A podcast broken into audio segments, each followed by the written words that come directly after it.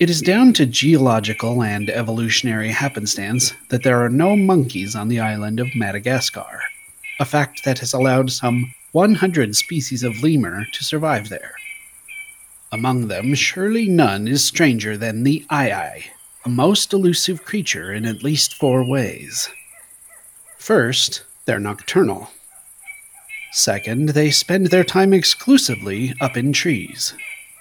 Third, the forests of Madagascar have been heavily deforested, a regrettable threat to all lemur kind, diminishing their number. Fourth, they've been hunted to the brink of extinction due to the superstition that they bring misfortune.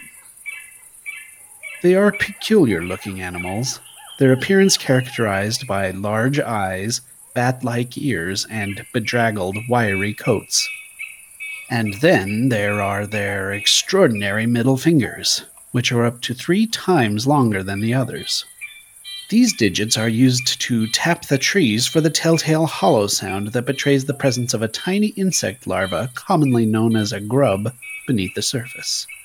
Having gnawed away the bark with their formidable incisors, those same far reaching fingers extract the prize.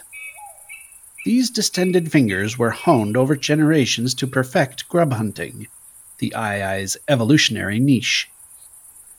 So one might expect convergent evolution to bring about long fingered, tree dwelling mammals elsewhere in the world for the extraction of similar juicy goodies from beneath the bark of native trees.